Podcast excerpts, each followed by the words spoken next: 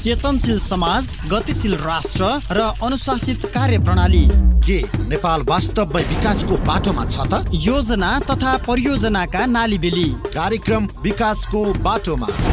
Capital FM ninety two point four mega हर्जमा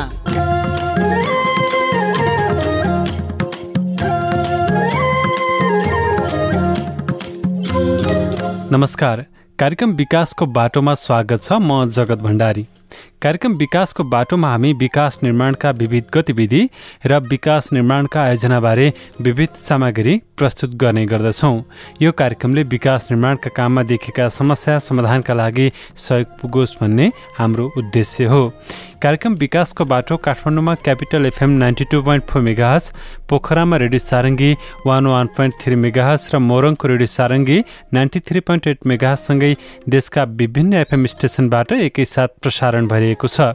साथै हामीलाई अनलाइनमा सिएफएम अन्य डट कमबाट पनि यो कार्यक्रम संसारैभरि सुन्न सकिन्छ। आजको कार्यक्रममा हामी सरकारले हवाई क्षेत्र सुधारका लागि पन्ध्र अर्ब पचासी करोड रुपियाँ छुट्यायो। त्रिभुवन अन्तर्राष्ट्रिय विमानस्थलमा रिमोट पार्किङ वे सञ्चालन मध्यमोदी जलविद्युत आयोजनाको निर्माण कार्य पुनः सञ्चालन चितवनमा बन्न लागेको भरतपुर अन्तर्राष्ट्रिय क्रिकेट रङ्गशाला निर्माणमा तीव्रता अतिक्रमित गरी बनाइएका टहरामा नगरपालिकाले चलायो डोजर त्रिशुली नदी मापदण्ड विपरीत उत्खनन लगायतका सामग्री प्रस्तुत गर्दैछौ। कृपया कार्यक्रमको समयावधिभर सुनेर साथ दिनुहोला। होला। कार्यक्रमको सुरुमा लागौँ आजका मुख्य मुख्य गतिविधितर्फ। साथमा हुनुहुन्छ पूजनी श्रेष्ठ। अर्थमन्त्री डाक्टर युवराज खतिवड़ाले आगामी आर्थिक वर्ष दुई हजार छयत्तर सतहत्तरको बजेट भाषण प्रस्तुत गर्दै देशको हवाई क्षेत्र सुधारका लागि पन्ध्र अर्ब पचासी करोड़ रूपियाँ विनियोजन गरेको घोषणा गर्नुभयो। तर निजगढ अन्तर्राष्ट्रिय विमानस्थलका हकमा भने निर्माण प्रक्रिया थालनी गर्ने मात्र उल्लेख गर्नुभयो।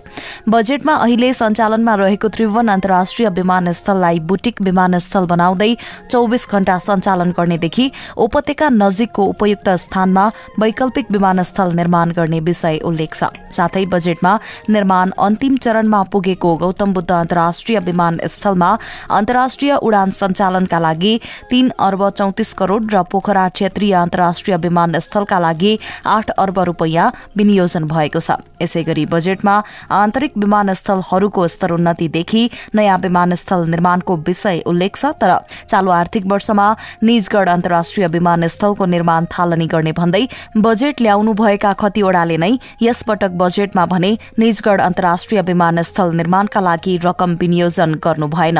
चालू आर्थिक वर्षका लागि खतिवड़ाले नै एक अर्ब त्रिचालिस करोड़ रूपियाँ विनियोजन गर्नुभएको थियो। चालू आर्थिक वर्षमै निर्माण थालनी गर्ने भन्दै बजेट विनियोजन भएको विषय भन्दा पछाडि हटेर खतिवड़ाले आगामी आर्थिक वर्षको बजेटमा विमानस्थल निर्माणको पूर्व तयारीको कार्य अगाडि बढाउने उल्लेख गर्नुभयो। यो सँगै के सरकार निजगढ अन्तर्राष्ट्रिय विमानस्थल निर्माणको कामबाट पछाडि हट्न खोजेको हो भन्ने प्रश्न खड़ा भएको छ। किन भएन बजेट विनियोजन? सरकारले गत चैतमा गरेको लगानी सम्मेलनमा प्रस्तुत गरेको लगानीयोग्य आयोजनामा निजगढ अन्तर्राष्ट्रिय विमानस्थल पनि समावेश गरिएको थियो। लगानी सम्मेलन अघि नै कतारले निजगढ अन्तर्राष्ट्रिय विमानस्थल निर्माणका लागि चासो देखाएको थियो। लगानी बोर्डले लगानी सम्मेलनमा विमानस्थल निर्माणमा झण्डै चार खर्ब रुपियाँ लाग्ने भन्दै खाका प्रस्तुत समेत गरेको थियो। तर सम्मेलनपछि निजगढ अन्तर्राष्ट्रिय विमानस्थल निर्माणमा चारवटा कम्पनीले चासो देखाए पनि बोर्ड विवरण भने सार्वजनिक भएको छैन। लगानी सम्मेलन अघि नै कतारसँग बुट मोडलमा निर्माण सम्झौता मस्यौदा आदान प्रदान भइसकेको थियो। मस्यौदा आदान प्रदान भएको विषयमा तत्कालीन संस्कृति पर्यटन तथा नागरिक उड्डयन मन्त्री स्वर्गीय रविन्द्र अधिकारीले विमानस्थल निर्माणका लागि दुई देशबीच प्रस्ताव आदान प्रदान भएको बताउनु भएको थियो। कतारले विमानस्थल निर्माणमा चासो देखाएपछि प्रधानमन्त्री केपी शर्मा ओली अर्थमन्त्री युवराज खतिवडा र पर्यटन मन्त्री स्वर्गीय अधिकारी बीच छलफल पनि भएको थियो। प्रस्तावको मसौदामा छलफल सुरु भएको छ। बुट मोडलमा विमानस्थल निर्माण गर्ने गरी सरकारले कतारको प्रस्तावको स्वागत गर्दै आफ्नो प्रस्ताव पठाएको मन्त्री अधिकारीले बताउनु भएको थियो। कतारले विमानस्थल निर्माणमा चासो देखाउँदै दूतावास मार्फत प्रस्ताव पेश गरेको थियो। कतारको प्रस्ताव आएपछि मन्त्रालयले पनि विमानस्थल निर्माणको विषयमा आफ्नो धारणासहित दूतावास मार्फत नै पठाएको थियो। कतारले कम्तीमा तिस वर्षका लागि निजगढ विमानस्थल निर्माण र सञ्चालन गर्ने गरी काम गर्ने प्रस्ताव माग गरेको थियो। कतारले विमानस्थल निर्माणमा चासो देखाएपछि प्रधानमन्त्री ओली अर्थमन्त्री खतेौडा र स्वर्गीय पर्यटन मन्त्री अधिकारीबीच तत्कालीन समयमा छलफल पनि भएको थियो। यसरी निर्माण प्रक्रिया अघि बढेको विमानस्थललाई बजेट विनियोजन नभएपछि जनचाल जनताले चासो राख्नु पनि स्वाभाविकै हो। संसदमा बजेटमाथिको छलफलमा समेत सांसद प्रदीप यादव विमानस्थल निर्माणका विषयमा बजेट किन विनियोजन नभएको भन्दै अर्थमन्त्रीसँग प्रश्न राख्नुभयो। बुट मोडलमा विमानस्थल निर्माण गर्ने विषयमा छलफल भइरहेकोले बजेटमा यसका लागि रकम विनियोजन नभएको हो। तर सरकारले निजगढ अन्तर्राष्ट्रिय विमानस्थलको लागि बजेट विनियोजन नगर्नुको कारण विमानस्थल निर्माण कार्य स्थगित गर्ने तयारी नभएको बताइएको छ। हवाई क्षेत्रको नियमन तथा विमानस्थल निर्माण गर्ने निकाय नेपाल नागरिक उड्डयन प्राधिकरणका निमित्त महानिर्देशक राजन पोखरेलले निजगढ विमानस्थल निर्माणका लागि बजेट विनियोजन नभएकोले विमानस्थल निर्माण नै नहुने हो कि भन्ने विषयमा शङ्का गर्नुपर्ने बताउनुहुन्छ। सरकारले निजगढ अन्तर्राष्ट्रिय विमानस्थल निर्माणको काम प्राथमिकताको साथ अघि बढाएको छ। ढिलो चाँडो विमानस्थल निर्माणको काम थालनी हुने उहाँको भनाइ छ। तर बजेट किन विनियोजन भएन भन्ने हाम्रो प्रश्नमा पोखरेलले यो आयोजना अहिले लगानी बोर्डले समेत हेरिरहेको बताउनुभयो। लगानी बोर्डले विमानस्थल निर्माणका लागि इच्छुक विदेशी कम्पनीसँग आशय पत्र समेत माग्ने तयारी गरिरहेको उहाँले बताउनु भएको छ। बुट मोडलमै विमानस्थल निर्माण गर्ने हो भने तत्काल नै विमानस्थल निर्माणका लागि ठुलो रकम विनियोजन आवश्यक पर्दैन। विमानस्थल निर्माणको प्रक्रिया पुरा गर्न आवश्यक रकम प्राधिकरणले अभाव हुन पनि नदिने उहाँको भनाइ छ। विदेशी लगानीकर्ता मार्फत बुट मोडेलमै विमानस्थल निर्माण गर्ने हो भने सरकारको ठुलो रकम पनि खर्च हुने देखिँदैन। विमानस्थल अस्सी वर्ग किलोमिटर क्षेत्रफलमा निर्माण हुनेछ। त्यसमा पनि एक सय दस बिघा जग्गाको मात्रै मुआवजा दिए पुग्नेछ। पचपन्न प्रतिशत जग्गाको मुआवजा वितरण भइसकेको छ भने बाँकी जग्गाको मुआवजा वितरण र टागिया बस्ती स्थानान्तरणको काममा केही रकम खर्च हुने उहाँको भनाइ छ। विमानस्थल निर्माणका लागि आवश्यक वातावरणीय प्रभाव मूल्याङ्कन रिपोर्ट इआइए समेत स्वीकृत भइसकेको छ। कोरियाली कम्पनी एलएमडब्लुले गरेको विस्तृत अध्ययन रिपोर्ट डिपिआर पनि सरकारले ग्रहण गरिसकेको छ। तर डिपिआर तयार पार्ने कम्पनीले पाउने रकममा रकमका विषयमा भने विवाद नमिलेको बताइएको छ। यी सबै अवस्थालाई हेरेर विमानस्थल निर्माणको लागि बजेटमा रकम विनियोजन नभएको पोखरेलको भनाइ छ। त्रिभुवन विमानस्थलमा ठूला जहाज पार्किङ गर्न मिल्ने नयाँ पार्किङ वे जहाज पार्किङ स्थल तयार भएको छ। त्रिभुवन विमानस्थलको उत्तर पूर्वी क्षेत्रमा पार्किङ वे बनाइएको हो। रिमोट पार्किङ वे नाम दिइएको यस पार्किङ क्षेत्रमा वाइड बडी क्षमताका दुई र न्यारो बडी क्षमताका तीनवटासम्म जहाज पार्किङ गरेर राख्न सकिने त्रिभुवन विमानस्थलका महाप्रबन्धक राजकुमार छेत्रीले जानकारी दिनुभयो। उहाँका अनुसार बुधबारबाट यी दुई पार्किङ क्षेत्र सञ्चालनमा ल्याइँदैछ। त्रिभुवन विमान स्थलमा अब अन्तर्राष्ट्रिय पार्किङ वे संख्या एघार पुगेको छ। अहिले रहेका नौवटा मध्ये तीनवटामा वाइड बडी जहाज पार्क गर्न मिल्नेछ भने छवटा वेमा न्यारो बडी जहाज राख्न मिल्छ। एक मात्र धावन मार्ग र पर्याप्त पार्किङ वेको अभावमा त्रिभुवन विमानस्थलमा बढी ट्राफिक चाप पर्दै आएको छ। विमानस्थल कार्यालयका अनुसार करिब सडचालिस करोड़ रूपियाँ लागतमा रिमोट पार्किङ वे निर्माण भएको हो। विमानस्थलमा अहिले दक्षिण पूर्वी क्षेत्रमा समेत नयाँ पार्किङ वे बनिरहेको छ। यो वे भने नेपाल वायुसेवा निगमका दुई वाइड बडी जहाज पार्क गर्ने प्रयोजनमा बनाइएको हो।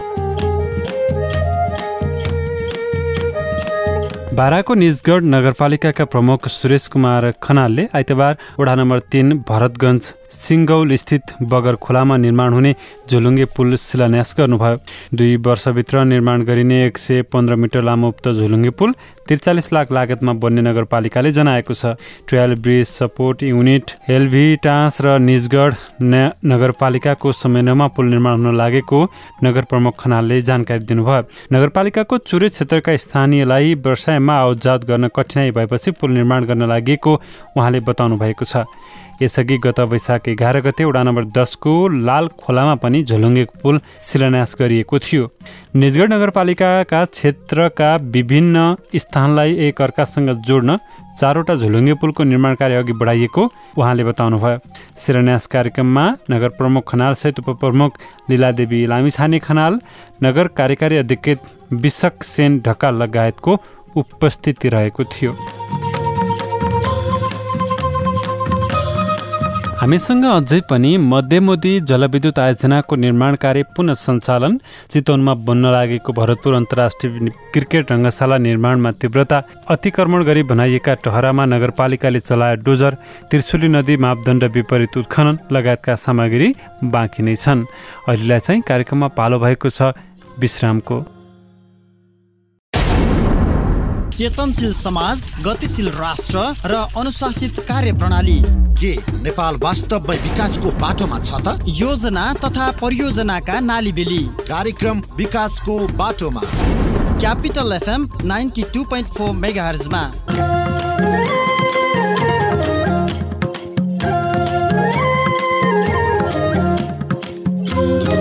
विश्रामपछि कार्यक्रम विकासको बाटोमा पुनः स्वागत छ। कार्यक्रममा यतिन्जेल हामीले सरकारले हवाई क्षेत्र सुधारका लागि पन्ध्र अर्ब पचासी करोड रकम छुट्यायो।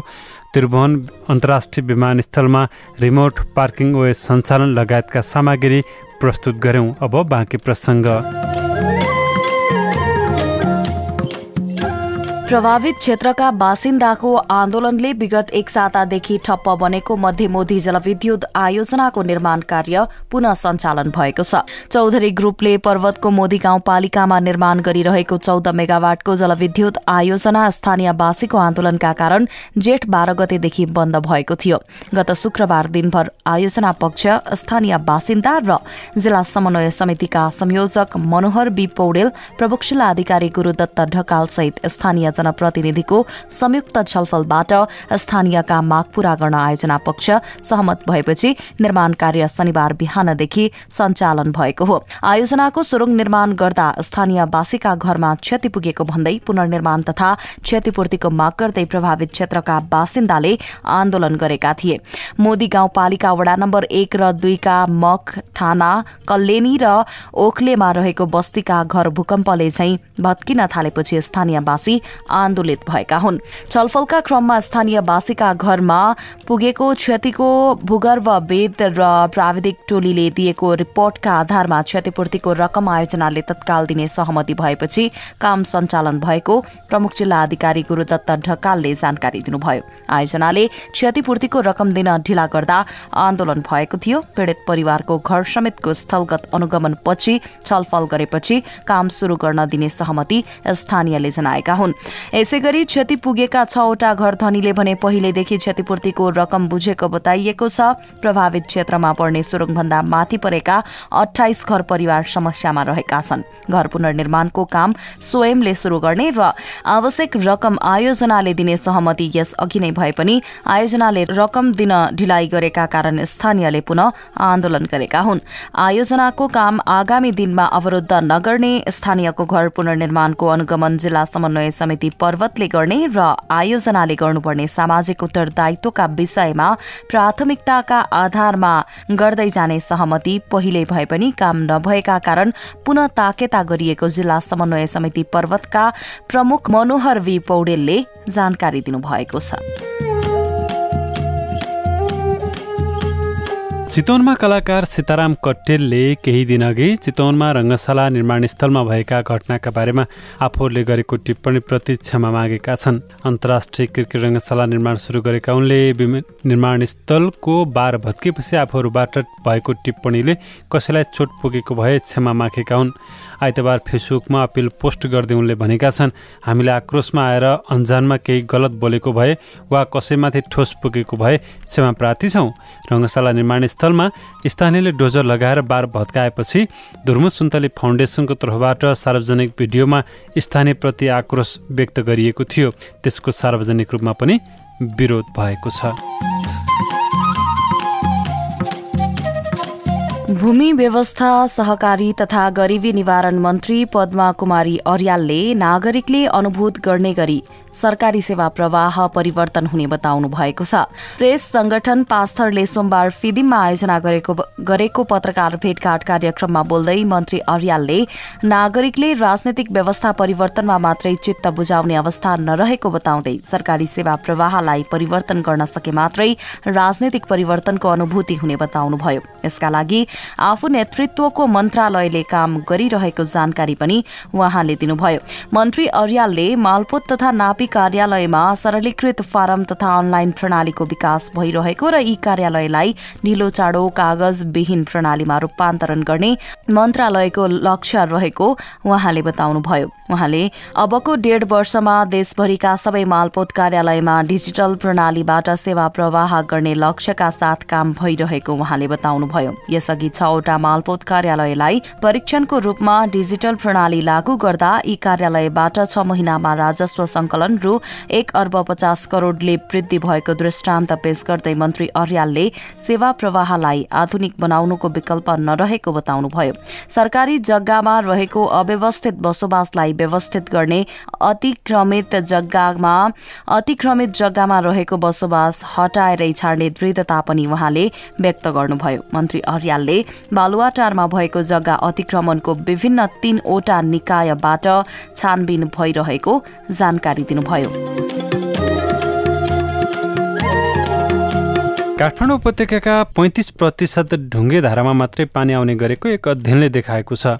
काठमाडौँ उपत्यका खानेपानी व्यवस्थापन बोर्डले गरेको अध्ययनअनुसार पैँतिस दशमलव सात प्रतिशत ढुङ्गे धारामा मात्रै पानी आउने गरेको बताइएको छ। बोर्डले ढुङ्गे धारा र पोखरीहरूको लगत नक्साङ्कन सम्बन्धी पुस्तक नै तयार पारेको छ।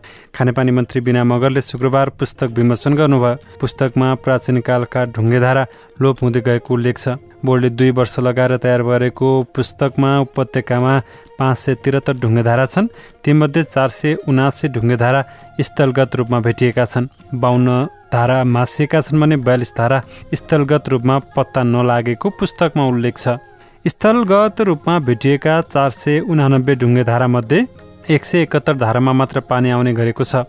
पानी आउने ढुङ्गे धाराको गुणस्तर परीक्षण गर्दा एक सय उनसत्तरीवटा धाराको पानी पिउन योग्य नदेखिएको बोर्डले जनाएको छ। बोर्डले उपत्यकाभर दुई सय तेत्तिस पोखरी सङ्कलन गरेको छ जसमध्ये एक सय तिरानब्बे पोखरी स्थलगत रूपमा भेटिएका छन्। चालिस पोखरी मासिएको पुस्तकमा उल्लेख छ। बढ्दो र अव्यवस्थित सहरीकरणका कारण ढुङ्गेधारा र पोखरी मासिने क्रम बढेको पुस्तकमा बताइएको छ। बोर्डले काठमाडौँ महानगरपालिका ललितपुर महानगरपालिका भक्तपुर नगरपालिका मध्यपुर ठिमी नगरपालिका किर्तिपुर नगरपालिका महालक्ष्मी नगरपालिका गोदावरी नगरपालिका चन्द्राकेरी शङ्खरापुर टोखा नगरपालिका क्षेत्रभित्रका ढुङ्गे धारा र पोखरीको लगत सङ्कलन गरेको थियो। बोर्डले सङ्कलन गरेको तथ्याङ्क प्रत्येक वर्ष अध्यावधि गरिने भएको छ। बोर्डले आफ्नो वेबसाइटमा जिआइएस सिस्टम मार्फत तथ्याङ्क अध्यावधि गर्ने कार्यकारी निर्देशक सञ्जीव विक्रम राणाले बताउनुभयो।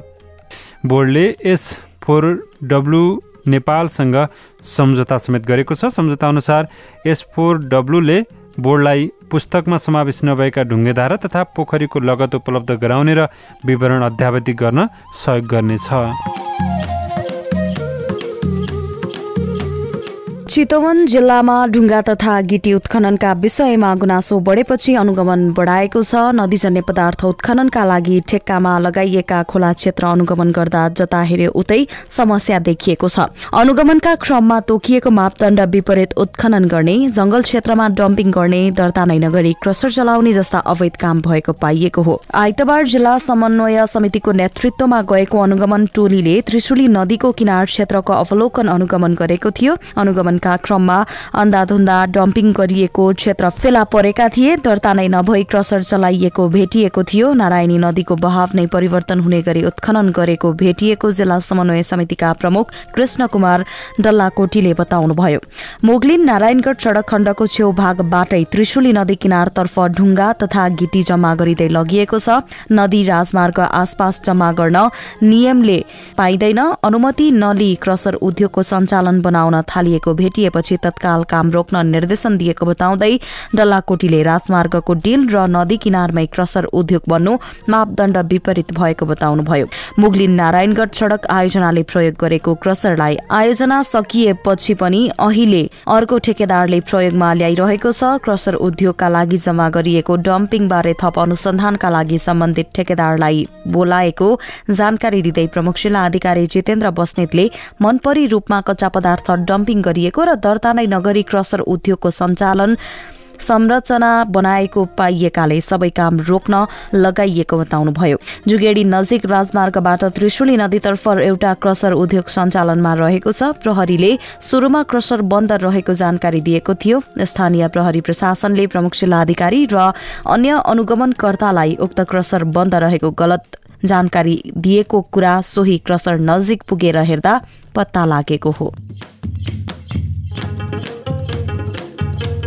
पर्यटकीय क्षेत्र नगरकोटको सामुदायिक वन अतिक्रमण गरी बनेका घर टहरामा चाङ्गुनारायण नगरपालिकाले डोजर चलाएको छ। पटक पटक सूचना जारी गर्दै भत्काउन निर्देशन दिए पनि अटेर गरेपछि नगरपालिकाले भत्काउन थालेको मेयर सोमप्रसाद मिश्रले बताउनुभयो। आइतबार नगरपालिकाले प्रशासन प्रहरी र वन कार्यालयसँग समन्वय गर्दै डोजर लगाएर बिस घर टहरा भत्काएको हो। नगरपालिकाले वनको जग्गा प्रयोग गरिरहेकाहरूलाई खाली गर्न सोह्र वैशाखमा पत्राचार गरेको थियो तर स्थानीयले अटर गर्दै आएका थिए। भक्तपुर काभ्रे र काठमाडौँको सीमा स्थित नगरकोटको कुसुम सामुदायिक वन फडानी र अतिक्रमण गरी दुई सय सातवटा घर टहरा बनेको नगरपालिकाको तथ्याङ्क छ। ती घर टहरामा दुई सयवटा भन्दा बढी रेस्टुरेन्ट होटल खाजाघर किराना पसल र चिया पसल सञ्चालित छन्। वन क्षेत्र मासेर भक्तपुरतर्फ मात्रै एक सय नौवटा घर टहरा बनेको तथ्याङ्क छ। तर वन समूहले सङ्कलन गरेको पछिल्लो तथ्याङ्कमा घर टहराको सङ्ख्या एक सय सडसठी पुगेको कुसुम सामुदायिक वनकी अध्यक्ष ममता तामाङले बताउनुभयो। काभ्रेतर्फ पन्ध्रवटा होटल रेस्टुरेन्ट र पच्चिसवटा छाप्रा बनेको डिभिजन वन कार्यालयका प्रमुख बद्री कार्कीले बताउनुभयो। कुसुम सामुदायिक वनको एक सय चालिस रोपनी जग्गा अतिक्रमण भएको छ। सरकारले उपभोक्तालाई दुई हजार दुई सय चालिस रोपनी वन हस्तान्तरण गरेको थियो तर अहिले हामीसँग दुई हजार एक सय रोपनी मात्रै वन क्षेत्र बाँकी छ तामाङले भन्नुभयो। सबैभन्दा बढी कुसुम वनकै जग्गा अतिक्रमण भएको छ। काभ्रेतर्फ चौबिस रोपनी वन अतिक्रमण भएको उहाँले बताउनुभयो। पहिलो चरणमा वडा नम्बर छमा पर्ने गङ्गटे बस पार्क र सनसेट भ्यू पोइन्ट क्षेत्रका दुईवटा पक्की दुई तले घर र अठारवटा टहरा भत्काइएको मेयर मिश्रले बताउनुभयो। नगरपालिकाले स्थानीय दिलीप गुरुङ आइती तामाङ धनलामा सञ्जय तामाङ सफल तामाङ लालबहादुर तामाङ अमित तामाङ राजेन्द्र नगरकोटी अर्जुन कार्की र राजु तामाङका घर टहरा भत्काएको छ। यिनै विविध सामग्रीसँगै आजको कार्यक्रमको हामी अन्त्यतिर आइपुगेका छौँ। आजको कार्यक्रम तपाईँलाई कस्तो लाग्यो? कृपया सुझाव सल्लाह र प्रतिक्रिया दिन नभुल्नुहोला। त्यसका लागि हाम्रो इमेल ठेगाना हो Capital news ninety nine eight Gmail dot com वा हामीलाई शून्य एक बाहन्न चौवालिस शून्य चौवालिसमा फोन गरेर पनि प्रतिक्रिया दिन सक्नुहुन्छ। यदि आजको कार्यक्रम तपाईँले सुन्न छुटाउनु भएको छ भने कृपया W W W dot CFM अन्य डट कमको वेबसाइटमा गएर पनि यो कार्यक्रम सुन्न र डाउनलोड गर्न सकिन्छ। हवस् त। आजका लागि कार्यक्रम विकासको बाटोको निर्धारित समय सकिएको छ। अर्को हप्ता यही समयमा नयाँ विषयका साथ उपस्थित हुनेछौँ। तबसम्मका लागि कार्यक्रम उत्पादनमा सहयोग गर्नुहुने साथी पूजनी श्रेष्ठलाई धन्यवाद दिँदै प्रस्तुता म जगत भण्डारी पनि विदा भएँ। नमस्ते शुभ साता।